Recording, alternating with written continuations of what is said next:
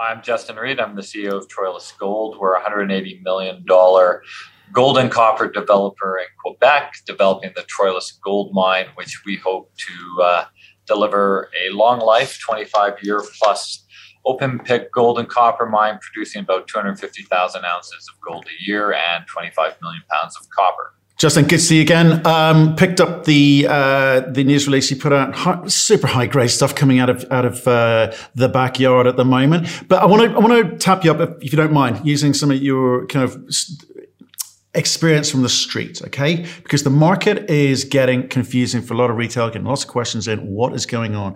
Um, we're seeing companies not struggle to raise money. They can get institutional yeah. money for projects, no problemo. The difficulty or the disconnect seems to be retail extremely nervous at the moment. So the liquidity isn't there for some of these companies. We've seen them come off the last three, four weeks. What's going on? Have we seen it before? Yeah, I mean, I think we've seen it three or four times in the last 10, 15 years. Um, we go back to the kind of fear and fame, you know, de- debate.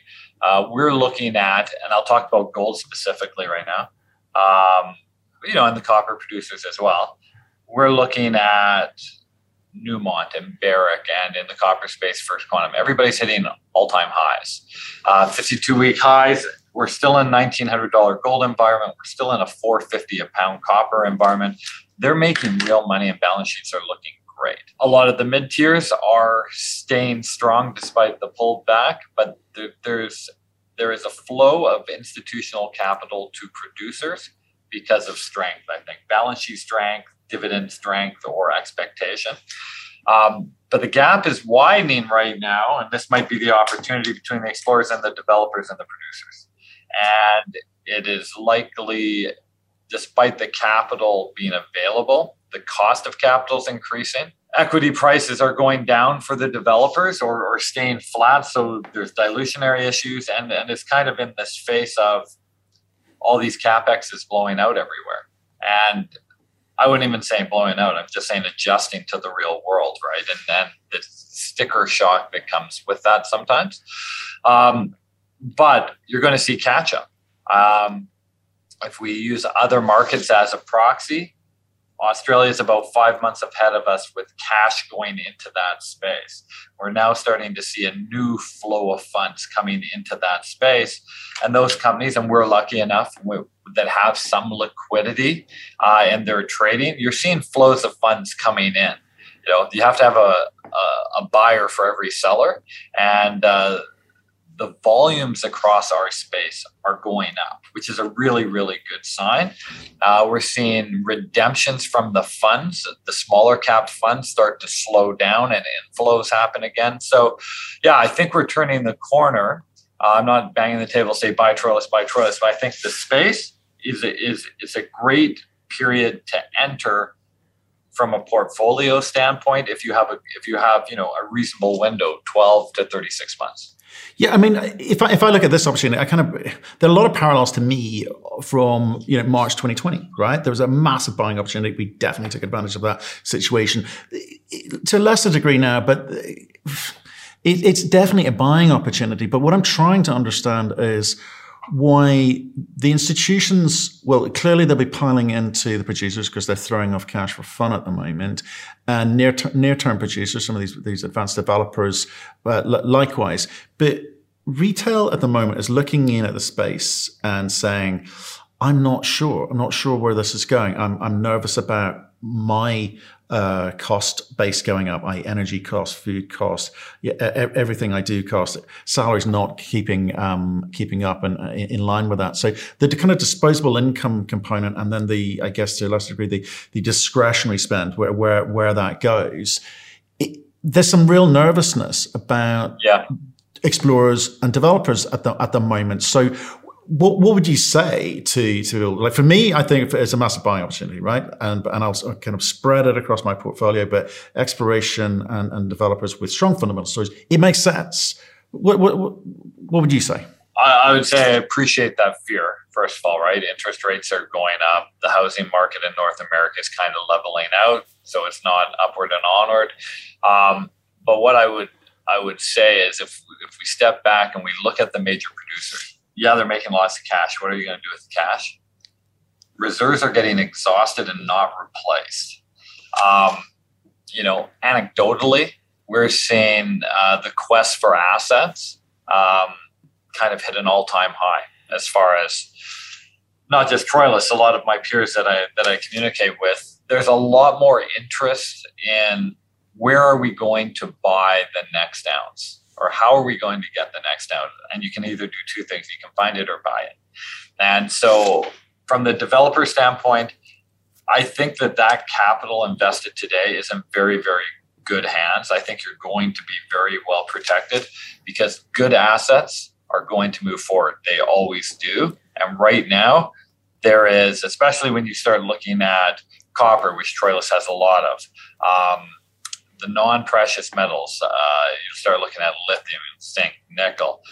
These are all strategic metals that are becoming more and more important and uh, more and more focused. So, 100%. Look at say. I'm going to give one example. Sayona Lithium in Australia, which I think is a fabulous company. Two years ago, if they were on your show, they were a $15 million market cap. Today, they're a $2.7 billion company.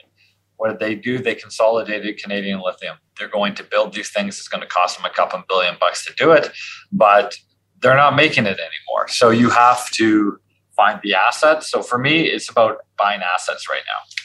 Absolutely, but I want to I want to come from my perspective, right? Re- retail investment, right? What are the what are the clues that we should be looking for? Because if I go back to my banking days, you know, when when we funded projects because we believed that actually get into production, we're not we're not yeah. doing it to pick up fees, much much as uh, that that maybe the thought for, for a lot of retail. Yeah. you know, it ain't about fees. We, we can't lose the kind of the, the, the capital on projects which don't work. So, yeah. if now as a retail investor, I see companies that get funded, i.e., not, not even pre capex, are getting funded by institutions. That's a sign. That's a signal that yeah. that has that company has strong fundamentals that the straight uh, the financial institutions recognize and value. So, I, I, is that what I should be looking for? And if so, what else could yeah. I be looking for? It's, it's, it's really a checklist of investment, right? So jurisdiction, do you have safe jurisdiction where you can build a mine and there's a history of tenure? Capitalization, does the company have money? Do they have enough money to execute the plan? Do they need to raise money right away? If they need to raise money right away, do they have that institutional support that takes the pressure away from the retail investor? You're not going to rely 100% on retail. Um, and who are their institutional investors, right? Are they known to be there for a long term? Are they there to support not for one deal, but for three or four deals, whatever it takes to build the mine? Um, and scale and size of asset that has impact. There's lots of little assets out there that will come and go um, with the volatility and the cyclicity of a market, but size and scale moves forward. So that's it. For me, it's just kind of an asset checklist, and can the team do it? You say that, right? Jurisdiction, right? We've seen in Mexico uh, a lithium company get nationalized. There's lots of that sort of conversation makes the market nervous. You've seen instances um, in well Brazil copper projects not not getting their environment the, the, permits and licenses through that they they would have expected. You've seen long delays in, in Chile. You know, and these are good mining jurisdictions with long history of mining, right? Yeah. Um, and even in Canada, in some provinces, it's sure. harder than others. Quebec, where you are, not, not, such a problem, very supportive, not in terms of licensing and, uh, and, and permitting, but also capital uh, invested as well. So I, I, get that. But it seems with you know, Russia, Ukraine, obviously jurisdictional risk has, is being looked at differently. Um, people have always quoted this kind of, t- oh, we're a tier one country, a tier one province, etc. Those things have changed because of the, the, the rise of conversations about nationalism, yeah. First Nations, indigenous populations, NGOs, etc. The rules seem to be changing, and it makes it hard for us to go. Do you know what? Great jurisdiction shouldn't be a problem. I, I, not, I don't even think I, I, have got to look twice these days. Yeah, I mean, you know, there's some unbelievable assets in Burkina Faso, and uh, at one time it was the market darling to invest, and we all know what happens there. Um, yeah, it's about how safe is my dollar with with that asset and in that place. And so I'm biased now. Obviously, I'm talking my own book in Quebec, but previous to this, we were building a mine in Peru, right? And, and Peru socially was really, really difficult. And then a good friend of ours and yours, Alex Black, bought us, And, you know, Alex did a fabulous job. And Alex did a great job, just like he is now, because Alex knows how to operate there. He has social license. He has a track record. And so I think that's the other part of uh, is does that team have a track record of working in that jurisdiction because the relationships will be stronger. A new company popping up and jumping into wherever uh, without a history in that space uh, it's a lot it's a lot more difficult. Yeah yeah, yeah it can be. And like and, and, and I like I, this isn't the forum I, I guess for um, going through your checklist but the the, the nuances are, are, are, there. Uh, I guess it ultimately comes down to do you believe the management team um, do what they say and, and, say what they do um, truly? Um, look let's go back to you. Press release came out. I was kind of a little bit stunned actually because you know 92 grams and 68 grams over a meter or three grams over 15 meters that's not what we've seen from you. Um, what, what, what's happening down there at the gap? Two things out of this press release and, and i enjoy coming on and kind of continuing these updates. So if everybody remembers the southwest was discovered two years ago brand new discovery. We drilled 8000 meters to find 600000 ounces at surface put that into our PEA. It was an inferred resource. Had no idea how big it was. We've now drilled 150,000 meters into this thing. It's over. Uh, it's it's over 1.8 kilometers long and 600 meters wide. Now it has a bigger footprint than the J zone in Southwest, and that's where two million ounces was produced. Um, so this drilling, we kind of announced two things in this last press release. The first thing was the margins of the Southwest are continuing to expand. I think we expanded it upwards of 900 meters. Um, and we had some really high grades. We had, like you said, a meter of 92, a meter of 68 grams, spectacular. Um, thin meter intervals. I like the three of 15 a little bit better, but it's within the broader packages continuing. And when you go up to the J zone and you look how that was mined, there was always positive grade reconciliation associated with these later higher grade cross cutting veins. And what we're seeing now is eight kilometers away, this high grade vein swarm continues across the ore body. So, uh, very optimistic. The deposit keeps getting bigger down there. And now we've moved into this gap zone. And the gap zone, and I know everybody has a gap zone, but ours is a real one. Uh, between 87 and Southwest, we have uh, about two and a half kilometers now had never been drilled. We drilled a couple holes right in the middle, really just to test stratigraphy, just to see does this geochemistry and geophysics actually mean we have a connection of these two deposits on the kilometer scale? And, uh, you know, yeah, it, it, kind of does. You know, I'm just flipping through here. We had, uh, you know, we had seven meters of four grams um, we hit 16 meters of, of a gram. And these were stratigraphic holes. They weren't targeted at, let's extend this ore body. We're like, let's see if it's there. And so, right in the center, we essentially proved this thesis that yeah, the uh, the mineralization is there. I can't say it obviously connects yet. Uh, we we've stopped all the drilling for our pre-feas. We've hit our cutoff. All that's in the lab. We're getting really good turnaround in our lab time now. I know some people aren't. We're getting about 21 days, which is spectacular. Best we've had in three years. And um, we've moved all four drills onto the gap zone. So we're going to do an 11,000 meter program right now we're about five holes into it, and um, we're going to really give it a test. And so that I think that's something that while we're engineering and while you're seeing seeing the resource and the pre-feas and everything that's still on track for mid-July or for early July, late June, there's going to be more exploration. And then then we go back into the field. So tell me this, like, right? You, you don't need more you, you got scale. You don't need more answers. You need more economic answers. Answers.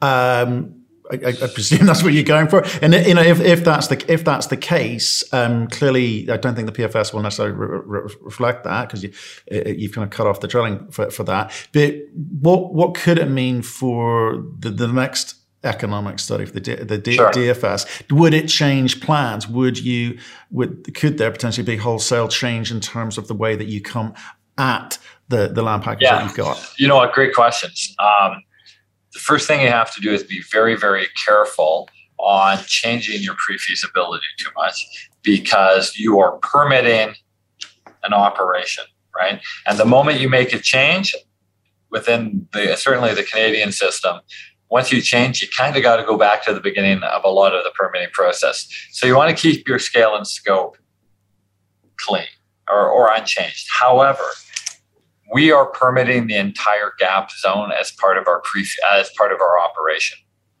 So it is going to be permitted without a resource. Basically, it's going to be a disturbed area. So as we get into production, we can amend things. And when you start drilling seven meters of four grams in a 0.9 ore body, and that you can build a, a call it a, a small resource around that quickly, uh, we'll have it within within our permit. So the opportunity to increase your cutoff grade, selectively mine higher grade early if it fits within the mine plan appropriately is there. And what you'll see in our pre-feasibility is, you know, maybe a little sneak peek is I think we're going to be able to go after higher grade for the first three or four or five years. And if we're able to do that, don't have the fun. It just it drives your nav, it expedites your payback, and it, it takes a lot of pressure off. So yeah, the opportunities are there, and I think we're covering it as an insurance policy by permitting the entire thing. Right. So. You, because we I, still have to find it. Well, exactly right. Okay, so I was going to say, obviously, five drills on it last year, and uh, the uh, you, you, talked about moving now the PFS cut off has happened, moving those four drills over here. So, what, how, how, many drills are, are, you going to be putting in the gap this year? They're there right now. Right, okay, uh, there are there are four there right now, and we're probably going to bring one more in. Got it. So back, back up, back up to five. Right. And can you explain to me the difference between when, when some, I've seen companies get into trouble in the past, um, because they've gone on high graded a project. They've kind of really screwed up the way that they, they, they, they manage the, the ore body because they're desperate for that money early. You have a job to do to say, which is like, we can get some cash in by going after the high grade stuff for the first four or five years, but the rest of it still stacks up and, and we've reduced the cost of capital by bringing the cash into the company, but the, the, the rest of the ore body, which is a lower grade, is still economic. I mean, do you know, there's yeah, a conversation it, it, there, right? Yeah, it's where I mean, it's working capital management at the end of the day, right? You run out of working capital, you're in trouble. And I think most juniors, well, and even majors in some cases, if they don't have a balance sheet behind them, that if you they mismanage their working capital, they don't mismanage their mind you just run out of the ability to pay because you're not bringing enough cash fast enough. Troilus is such a huge asset. In the cases you explained or the example you gave, you're right. You high grade early at the sake of the mine plan sometimes and at the sake of what's after. So so you're not able to get get back to that median grade that you're expecting in the life of mine and you're in fact you kind of go from boom to bust because you're mining lower grade than then is economically viable. Troilus is going to be a little bit different because we're such a large resource. We're going to have three production centers, and the mean grade is the mean grade. Um, even if we go after slightly higher grade, and when I'm talking slightly higher grade, I'm talking the difference between 0.8 and 1.1, not huge, but 30%, we can immediately go back to the mine grade, right? We're not, we're not decreasing um, the available material. It's, it's, it's there. So, you know, what you're talking about usually happens, especially in kind of lower tonnage underground operations where you, you don't have a lot of mobility, right? In big open pits, especially like Troilus, where we have two other pits that are are there, we're going to have that flexibility. And flexibility to a mine plan is key. Okay, great. So, um, so how many meters are we going for um, with, with, the five drills? Oh, a quick eleven thousand. We're probably quick halfway 11, through that. Okay. Um, but but you know, like I said, the drills are never leaving Troilus. Right. Okay. So once that program's out, we'll probably move them back to the other side of the southwest and up to J. And we have some great targets regionally that we have a budget to test. And so we're going to finish up the geophysics right away on some of these regional targets like Destard, which we've talked about previously, uh, and we'll get some drills over there. Okay, like you, you, have always um, told a great story about you know the fact that the Quebec government is is uh, very supportive. They've invested equity. They've uh, you know given you other kind of uh, credit facilities. Um, so that's all kind of all kind of good. But the market wants to um, hear a slightly different story, which is, hey, this thing is going to be producing um, cash by X date given the shenanigans and the the the the, uh, the machinations of the market at the moment, has your thinking changed about the way you approach this? We've seen some CEOs try slightly different approaches um, because they're concerned about inflationary costs of, on, on, capex. We've um, changed their kind of their, their plan of attack. Are you like-minded, or do you think that the plan A still works? I think plan, plan A has to work. Um, these low grade bulk tonnage deposits, there's a reason they're producing 30, 40, 50 detour 65,000 tons a day, right? It's all about scales of economy. And if you don't hit the scale, you're going to fail.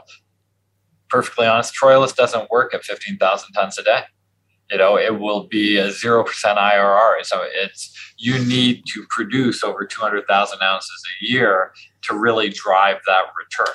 And we've always known that. Now, we have done all the trade off studies. We have run every tonnage combination, and you'll see a 35 to 40,000 ton a day operation in our pre feas and in our feasibility, and that's what's in our project description um, because that optimizes the infrastructure that we have, which we want to take advantage of. That helps you know that helps negate this inflationary pressure that we see at all these new builds especially our power infrastructure if we were to go to 45 or 50,000 tons a day, it's a step change in capex.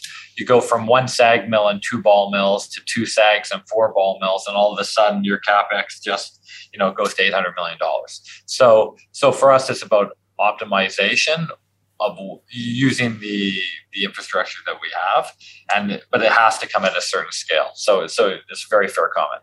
Okay, so at, at seventeen fifty dollar gold, um, there's a three billion pre-tax cumulative cash flow. Currently, payback two point six years. Um, the recent drill results will only marginally affect that, but it does help with it, you know, immediate kind of um, you know man- management of balance sheet. That that's that's all you're trying to achieve. hundred percent, and it. Okay. Uh, it helps us optimize a mine plan, right?